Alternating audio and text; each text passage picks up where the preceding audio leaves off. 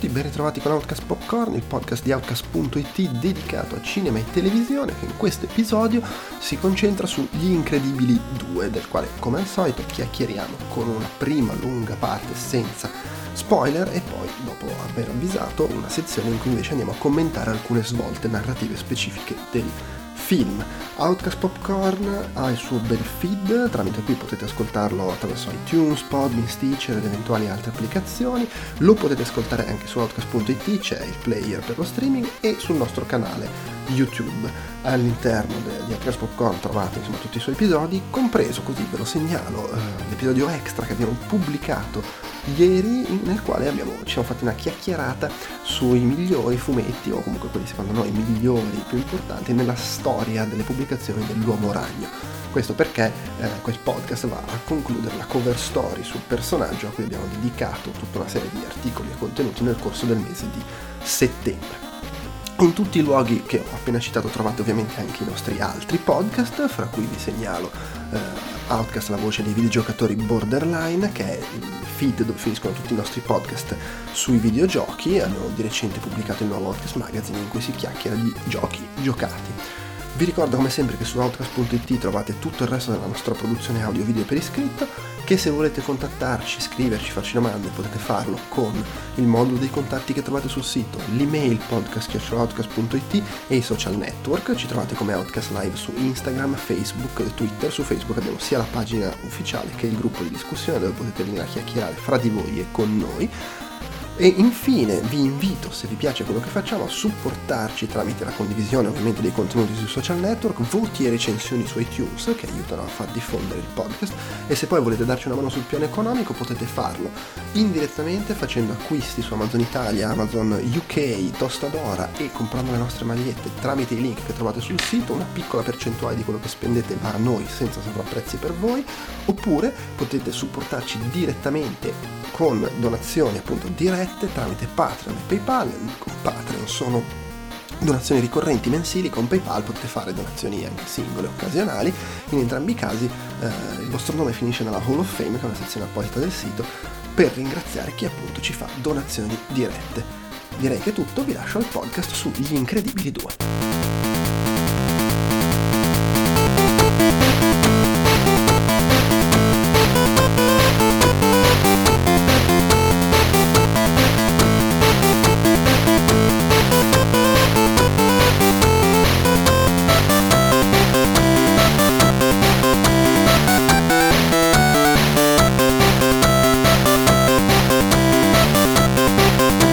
Siamo qui, sono Andrea Maderna, con me c'è Andrea Peduzzi, ciao, e siamo qui per chiacchierare di Gli Incredibili 2, nuovo film Pixar uscito la scorsa settimana, seguito ovviamente del primo Gli Incredibili, che è di 14 anni fa. Sì, è passato parecchio tempo. E tra l'altro notavo prima, su un altro giorno, quando mi sono messo a scrivere del film, perché ho scritto la recensione sul sito, sono andato un po' a curiosare nei ricordi e negli scritti dell'epoca. Era ancora un periodo in cui non facevano uno, se non due film all'anno come fanno adesso. Era del 2004 Gli Incredibili, e il film successivo è Cars, che è del 2006. Sì, è vero. Era ancora periodo in cui tant'è che io era vecchio, diciamo. Io lo vidi 2 anni dopo a casa, incredibile, non andai al cinema, inizio del 2006, ed era ancora l'ultimo film Pixar, che oggi è impensabile. Adesso è dal 2015. Allora, nel 2015 ne sono usciti 2, uno nel 2016, 2 nel 2017, e quest'anno c'è Incredibili 2. Hanno saltato il 2014, ma probabilmente perché c'erano stati i dinosauri, cioè i ritardi su quello del dinosauro, che sarebbe dovuto essere quello del 2014, ed è uscito nel 2015. Sicuramente è successo questo. Sì. Al di là di quel ritardo lì, è proprio da Cars, che aveva avuto i 2 anni di pausa dopo Gli Incredibili, che ne buttano fuori almeno uno ogni anno. Vabbè, lì era partita la macchina di produzione, insomma. Del resto, poi... Beh no, ci hanno messo ancora un po', nel 2010 hanno fatto Toy Story 3 e poi li hanno cominciato a fare anche un po' più seguiti, ma insomma vabbè. Comunque vabbè, divagazione. No, beh, tra l'altro mi ricordo, io ero un grandissimo fan del primo Incredibile, lo sono tuttora, ed è stato per anni, in realtà forse ancora, nel senso che non saprei trovare adesso un Pixar, forse, però non ci sto pensando adesso, però è stato il mio Pixar preferito per anni. Vabbè, sicuramente sta lì in cima, fra i migliori, almeno per quanto mi riguarda. E anche questo seguito, lo diciamo subito, io l'ho trovato bello, cioè per me è forse il Pixar che mi è piaciuto di più degli ultimi anni, è sicuramente meno ambizioso tematicamente rispetto a un Inside Out, per dire. Bravo, Inside Out è forse stato il Pixar che mi è piaciuto di più negli ultimi anni, però Inside Out, dal mio punto di vista, ha sempre un po' quel problema che hanno i Pixar più ambiziosi, penso anche a WALL-E o ad Up, che mirano talmente alto che poi quando invece devono fare le concessioni allo spettacolo, al trenino, ai bambini, eccetera, trovo che stoni molto, mentre Incredibles magari è un film meno ambizioso da quel punto di vista, ma più, come dire, compatto, coerente nel suo essere anche un film d'azione casinista. È un film di supereroi. Certo, tra l'altro è uscito davvero anche il primo Incredibles, adesso non so se c'era già il primo Batman Begins, c'erano i vari Spider, però non eravamo ancora nel periodo supereroi a manetta, ed era il film dei Watchmen prima del film dei Watchmen, sostanzialmente. Sì, era il periodo in cui avevano avuto successo i primi film di supereroi, diciamo, moderni. C'era appunto avviata la serie di Spider-Man, c'era avviata, come dicevi tu, anche quella degli X-Men avviata. Sì, però non c'era ancora l'universo Marvel coeso, mi pare. No, assolutamente, quello è di 4 anni dopo. Vabbè, eravamo comunque in un'altra fase. Cioè... Sì, Batman è successivo di un anno, Batman Begins, e Iron Man è del 2008, 4 anni dopo. Era il periodo in cui i film di supereroi iniziavano ad esistere, brutti e belli, diciamo. Che c'erano anche Lanterna Verde. Sì, no, Lanterna Verde penso sia successivo, però insomma c'era già stato almeno un Fantastici 4, cioè Daredevil, era quegli anni lì, insomma. Sì. E Incredibile, secondo me, era strepitoso perché davvero prendeva, pieno di omaggi ai Fantastici 4, ma soprattutto ai Watchmen, sono proprio omaggi diretti anche nel parlare dei vecchi supereroi, di come morivano e roba del genere, però secondo me era proprio bello perché c'entrava l'apparato mitologico dei supereroi, c'era ad esempio, non so, a parte la grafica Art Deco, tutte quelle linee dritte, fantastiche, che poi tra l'altro nelle scene dei titoli di coda c'erano quelle animazioni in 2D che mi sarebbe piaciuto vedere una serie solo così. Però mi ricordo, non so, ad esempio quando entrano nella casa di Edna Mode ci sono quelle statue di eroi classici, cioè che praticamente il film proprio ti dice subito quali sono i suoi riferimenti e che tipo di eroi sono quelli che ti vuole raccontare, per cui da quel punto di vista è un film veramente maturo.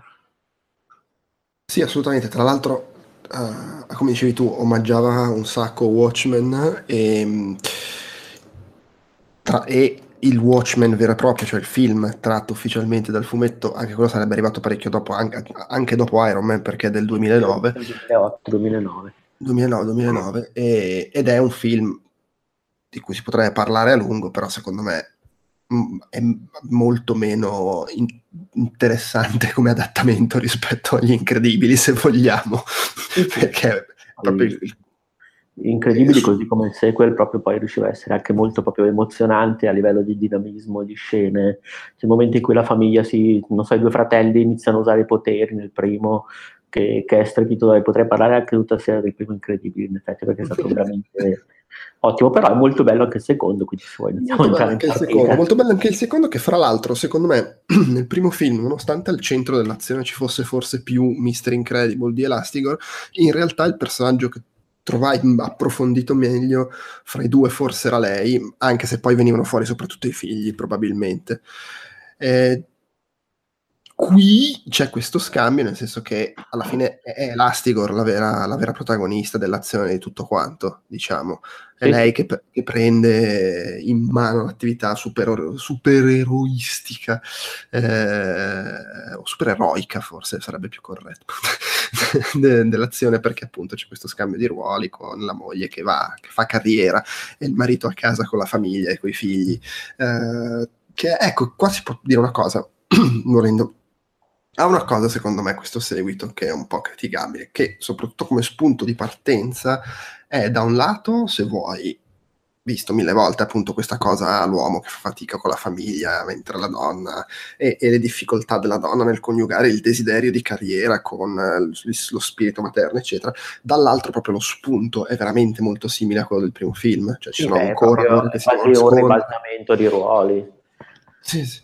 Sì, no, ma intendo anche c'è ancora loro che si devono, che sono illegali, c'è ancora anche la stessa natura del cattivo, no, beh, non è la natura del cattivo, però comunque c'è uno spunto che parte dal fatto che ci sono dei fan loro, ci sono tante cose che ripescano dal primo.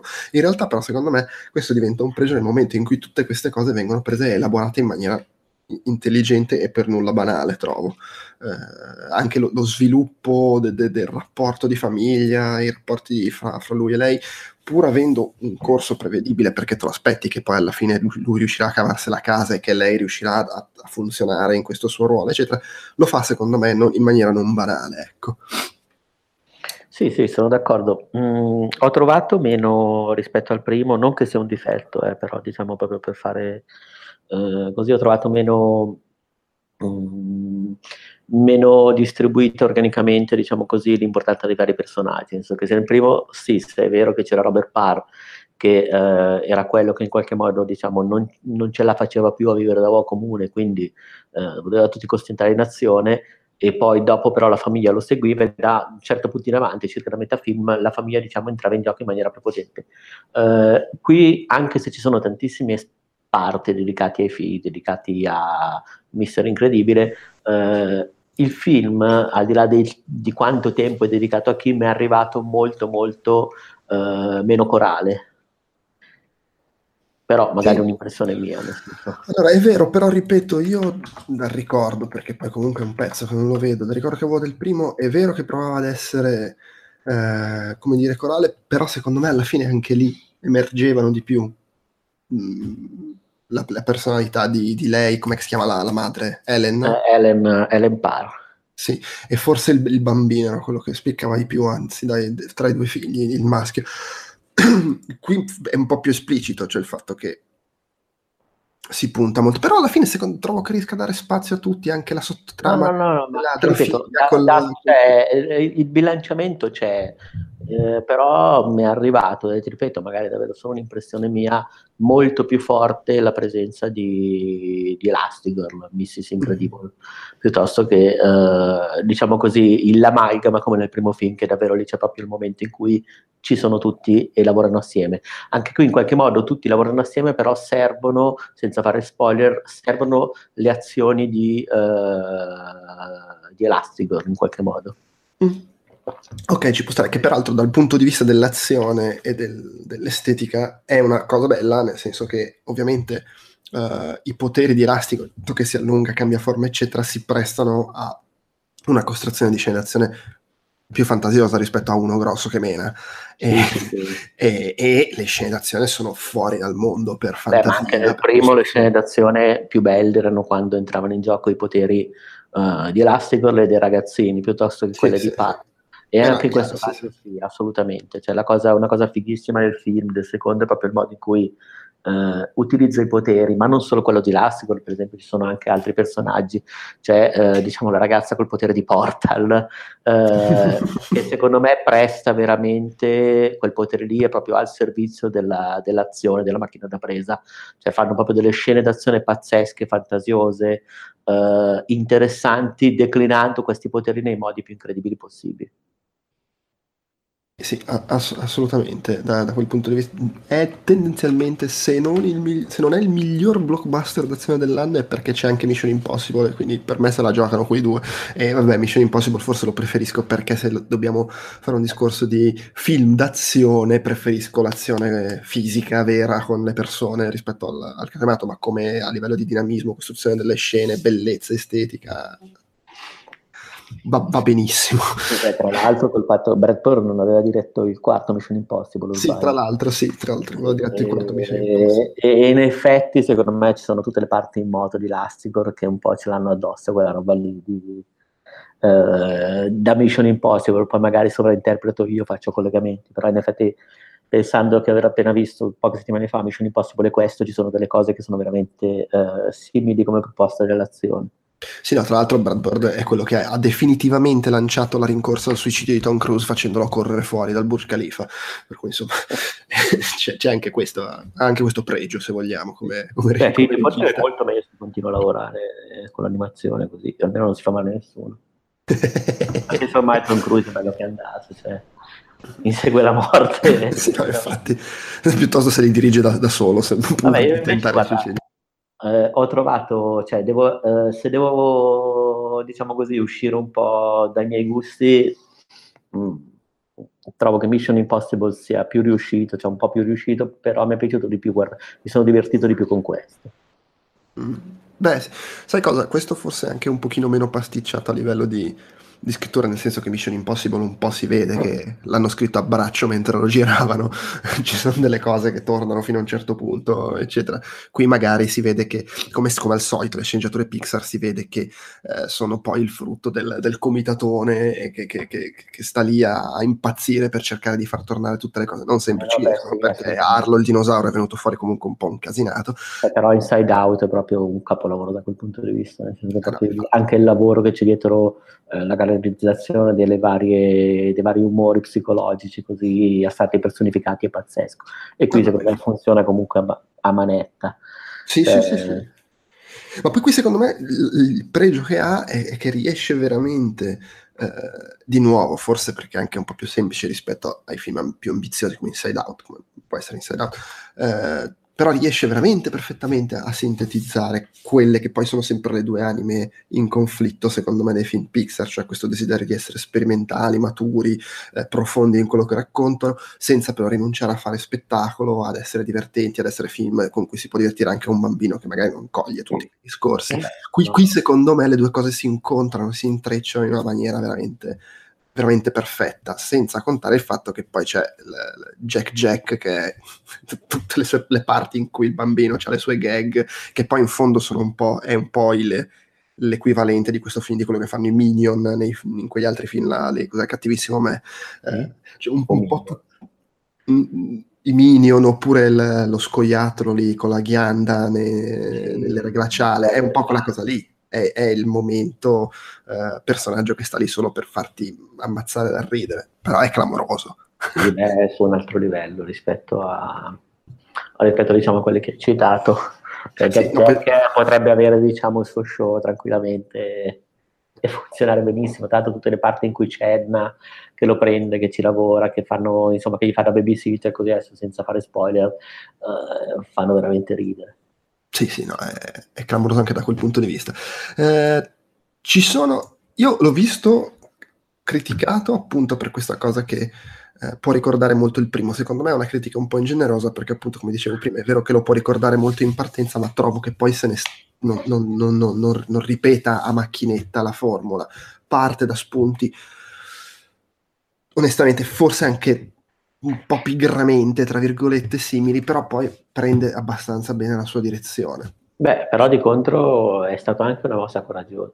No, non ricordare il primo, cioè è coraggioso il fatto, non me l'aspettavo che, non so, possiamo parlare leggermente della trama?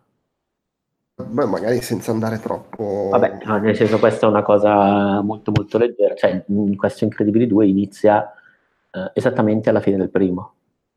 Cioè, certo, sì, è una cosa che io non mi sarei mai aspettato, nel senso che è davvero serrato l'attacco, e da quel punto di vista riesce a essere graficamente coerente col primo, nonostante, diciamo, al di là del dettaglio estetico, più che su quello gioca proprio sulla regia, nel senso che utilizza una regia molto molto più, io il primo l'ho visto abbastanza di recente, cioè utilizza una regia dei movimenti di macchina che nel primo non ci sono, quindi mantiene una coerenza stilistica quasi totale, approfondendo, migliorando le texture, cose di questo tipo, però si esprime con una regia, un dinamismo che probabilmente nel primo avevano potuto gestire fino a un certo punto. Poi io non sono un animatore, quindi dico solo quello che mi sembra, però ecco, anche quella roba lì è stata clamorosa, cioè uno li può vedere uno dietro l'altro e sì, ok, capisce che il secondo è migliore tutto quanto, però non è che ti fanno l'effetto, il primo è datato, questo è molto diverso, come poteva essere, non so, tra il primo Toy Story e il terzo.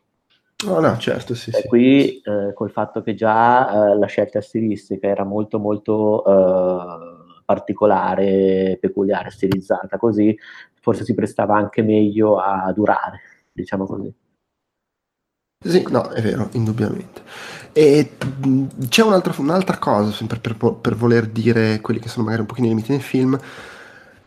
Questa è un po' la classica cosa da ho visto 50.000 film, però trovo che la svolta narrativa che c'è a un certo punto sia abbastanza telefonata, e in generale trovo che il senza volerlo spiegare, magari poi ne parliamo più avanti facendo proprio spoiler, però il cattivo, insomma l'antagonista, presenti uno spunto interessante, perché comunque parla, se vogliamo facendo anche un discorso metacinematografico, parla della fissazione, della mania per i supereroi, ed è abbastanza palese che vuole farlo anche a livello, parlando di noi che ci siamo fissati con i film di supereroi, secondo me, e parla appunto di questa cosa di guardare i supereroi che salvano l'umanità, che fanno tutto loro, quindi in un certo senso voler scaricare la responsabilità, fate voi, noi non dobbiamo fare più niente, che diventa anche appunto poi un guardare film, guardare tutto,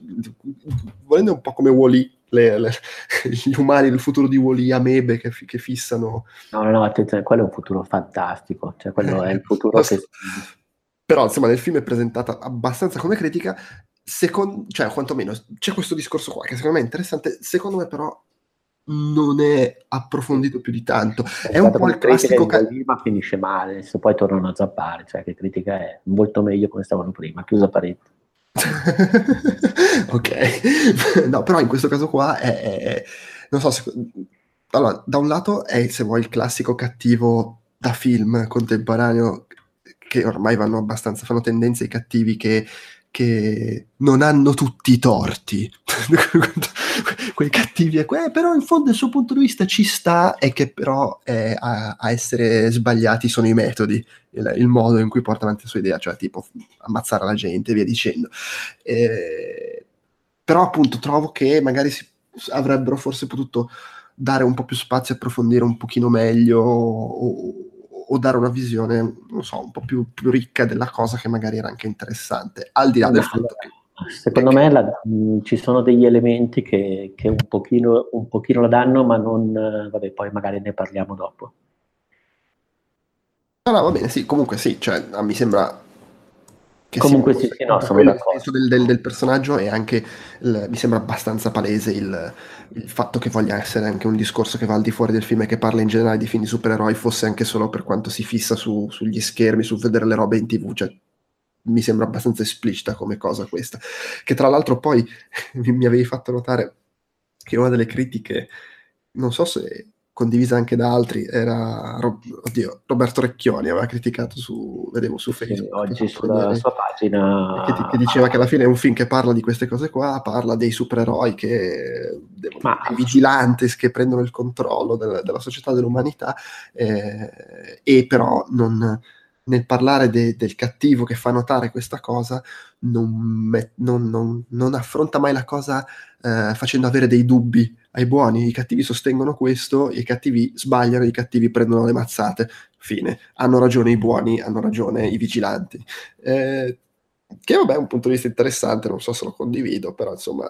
Però, allora, non so se condivido il fatto che poi questa cosa arrivi a dire è una visione fascista.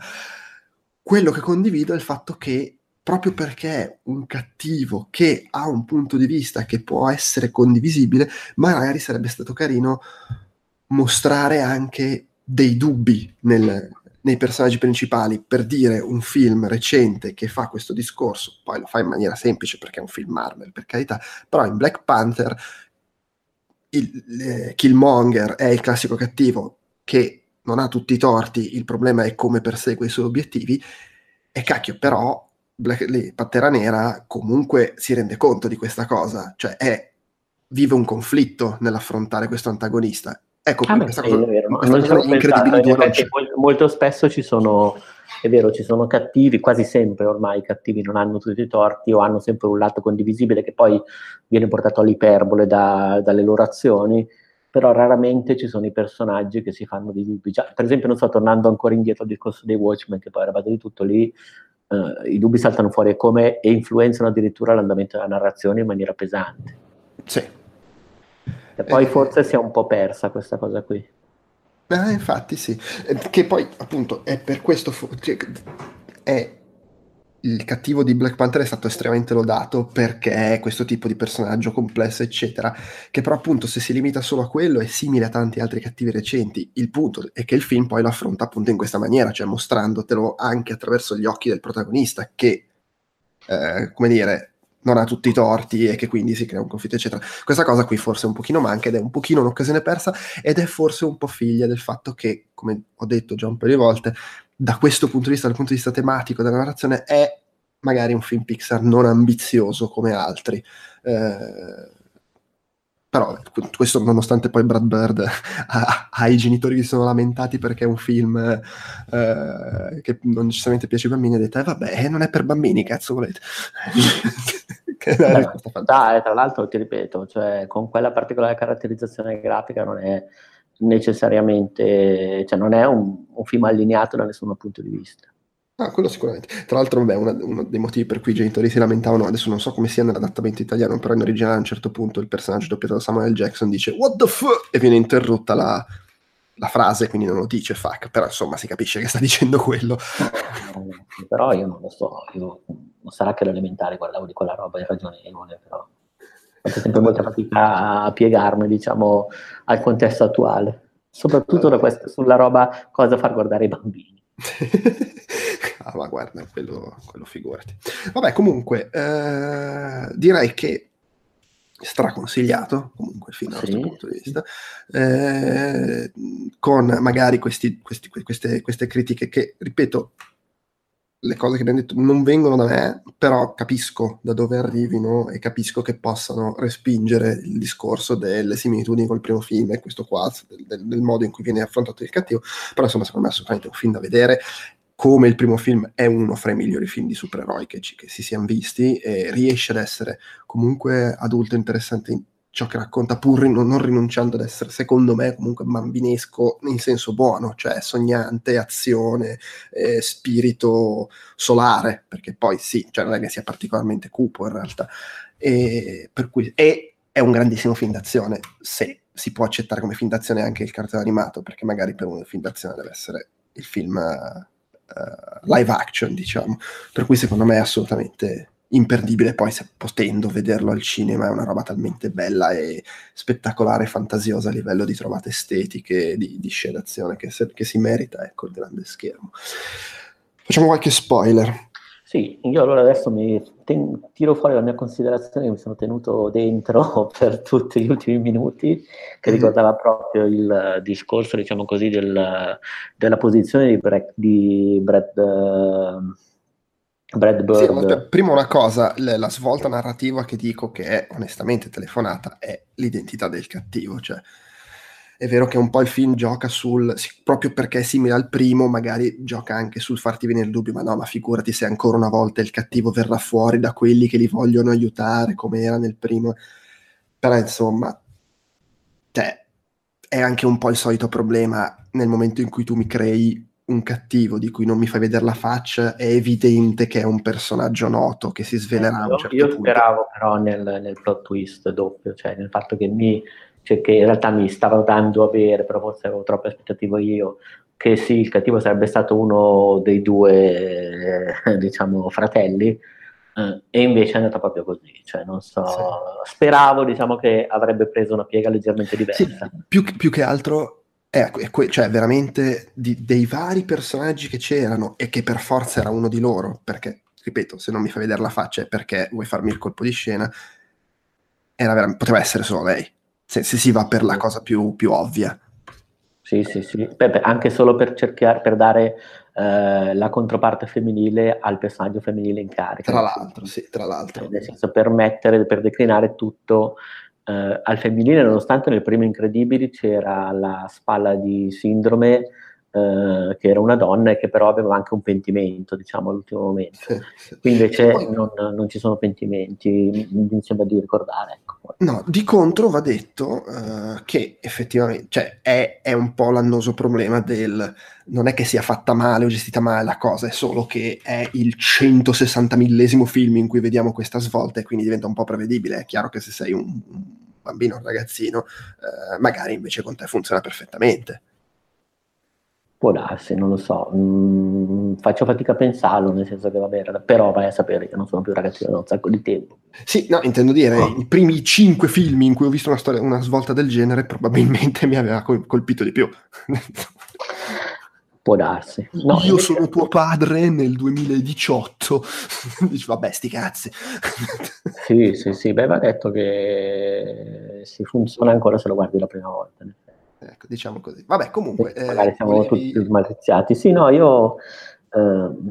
allora, come dici tu, i personaggi principali non mostrano, diciamo così, perché effettivamente il cattivo, la sua motivazione è, al di là di un vissuto personale tragico che spinge, e di una situazione economica che permette, diciamo, a questi cattivi, a questa cattivo di...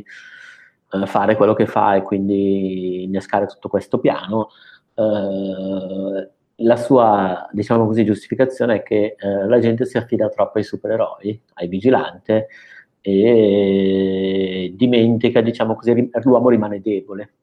Quindi, diciamo, fa quasi un discorso di demandare le responsabilità, però poi, come osservava appunto Recchioni nel suo post, i vigilanti sono effettivamente delle forze dell'ordine non autorizzate, non ufficiali, che si muovono come vogliono loro e che effettivamente fanno quello che vogliono. Però secondo me nel film c'è quel momento, cioè magari non danno la posizione della famiglia incredibile perché sono dei buoni a tutto tondo, o di Frozone, insomma, però c'è quel momento che secondo me getta un'ambiguità sul film, o comunque la getta nello spettatore, quando praticamente loro svolgono la prima missione contro l'uomo talpa.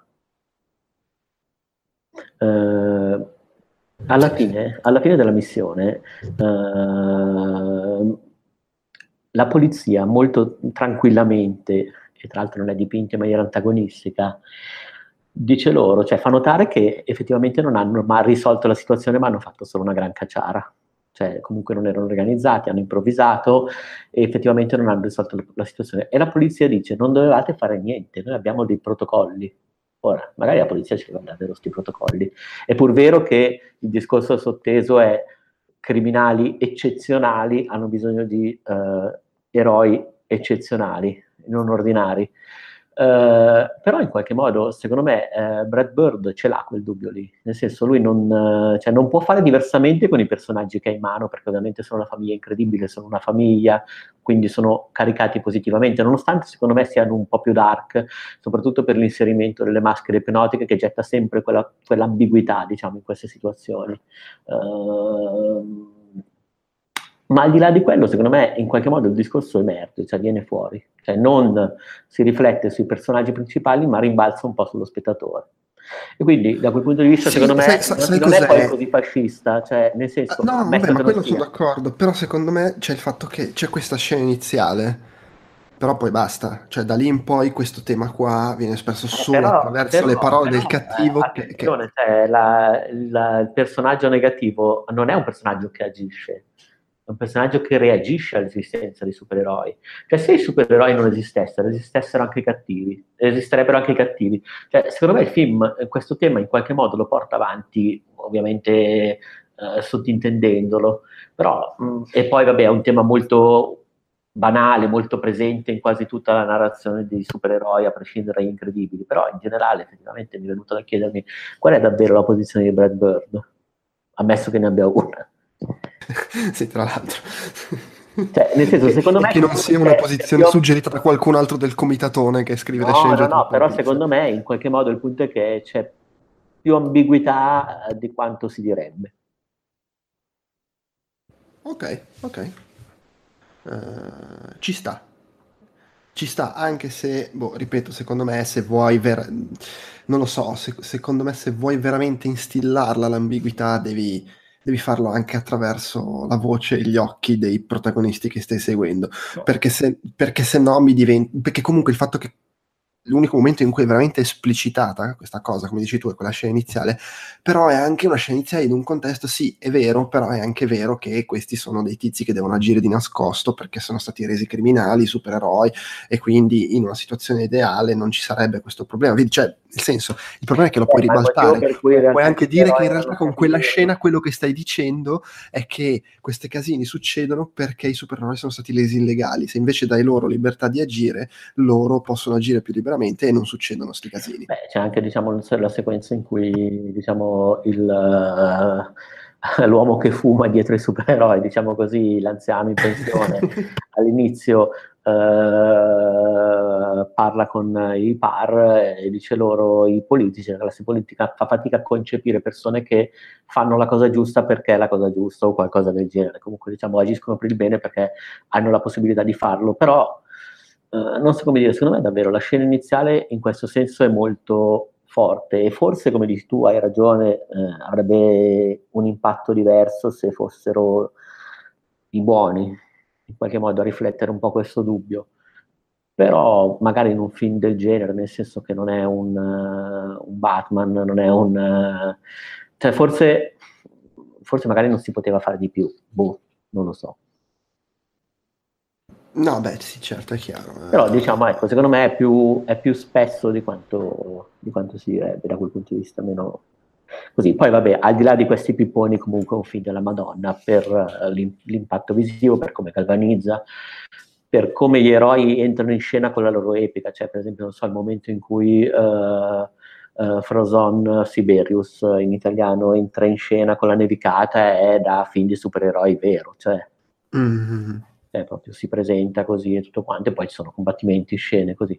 Ecco, se devo trovare una cosa che non mi ha convinto al 100%, è il design degli eroi che vengono introdotti, diciamo, gli aspiranti eroi che vengono introdotti nel film, che secondo me non sono particolarmente riusciti, non sono riuscito a capire se vogliono agganciarsi in qualche modo a un immaginario che va adesso tra i ragazzini, non ne ho idea, cioè magari sì.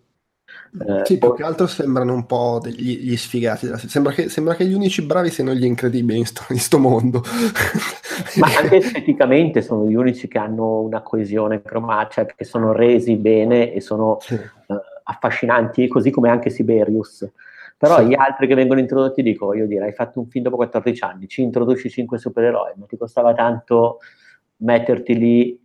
Cioè, ho la sensazione che siano davvero stati fatti perché magari i ragazzi hanno fatto, non so, un'indagine di marketing, ai ragazzini piacciono quei toni lì e quei colori lì, perché sono anche un po' dissonanti rispetto alla pulizia grafica di tutto il resto, secondo me. Sì, può essere. È più, oddio, poi comunque sono molto elemento comico, cioè... Faccio da scemi un po' impacciati, è anche un po' quello, sono soprattutto usati non lo so, per, però mi hanno fatto la sensazione, non so, protagonista di videogioco dai sport, roba del genere.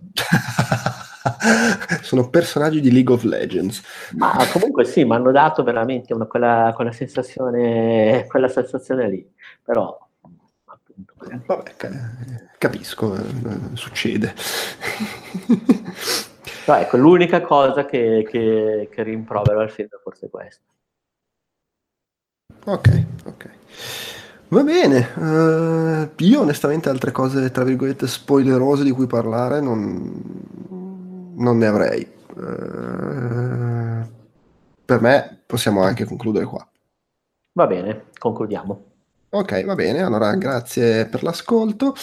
Il prossimo episodio di Outcast Popcorn probabilmente sarà la prossima settimana su Black Klansman. Ma anche non è neanche da escludere che se ne faccia uno sul Don Quixote di Terry Gilliam, che finalmente arriva anche in Italia. Sì, tra l'altro nel momento in cui stiamo registrando domani sera ci sarà Terry Gilliam a Milano vedi, a presentare il film, e non ci andrò perché non posso, però. Vabbè, è il momento un po' rosicato, diciamo. No, rosicata, no, cioè, mi spiace, ma no, si sopravvive. Va bene, dai. Ciao a tutti. Ciao.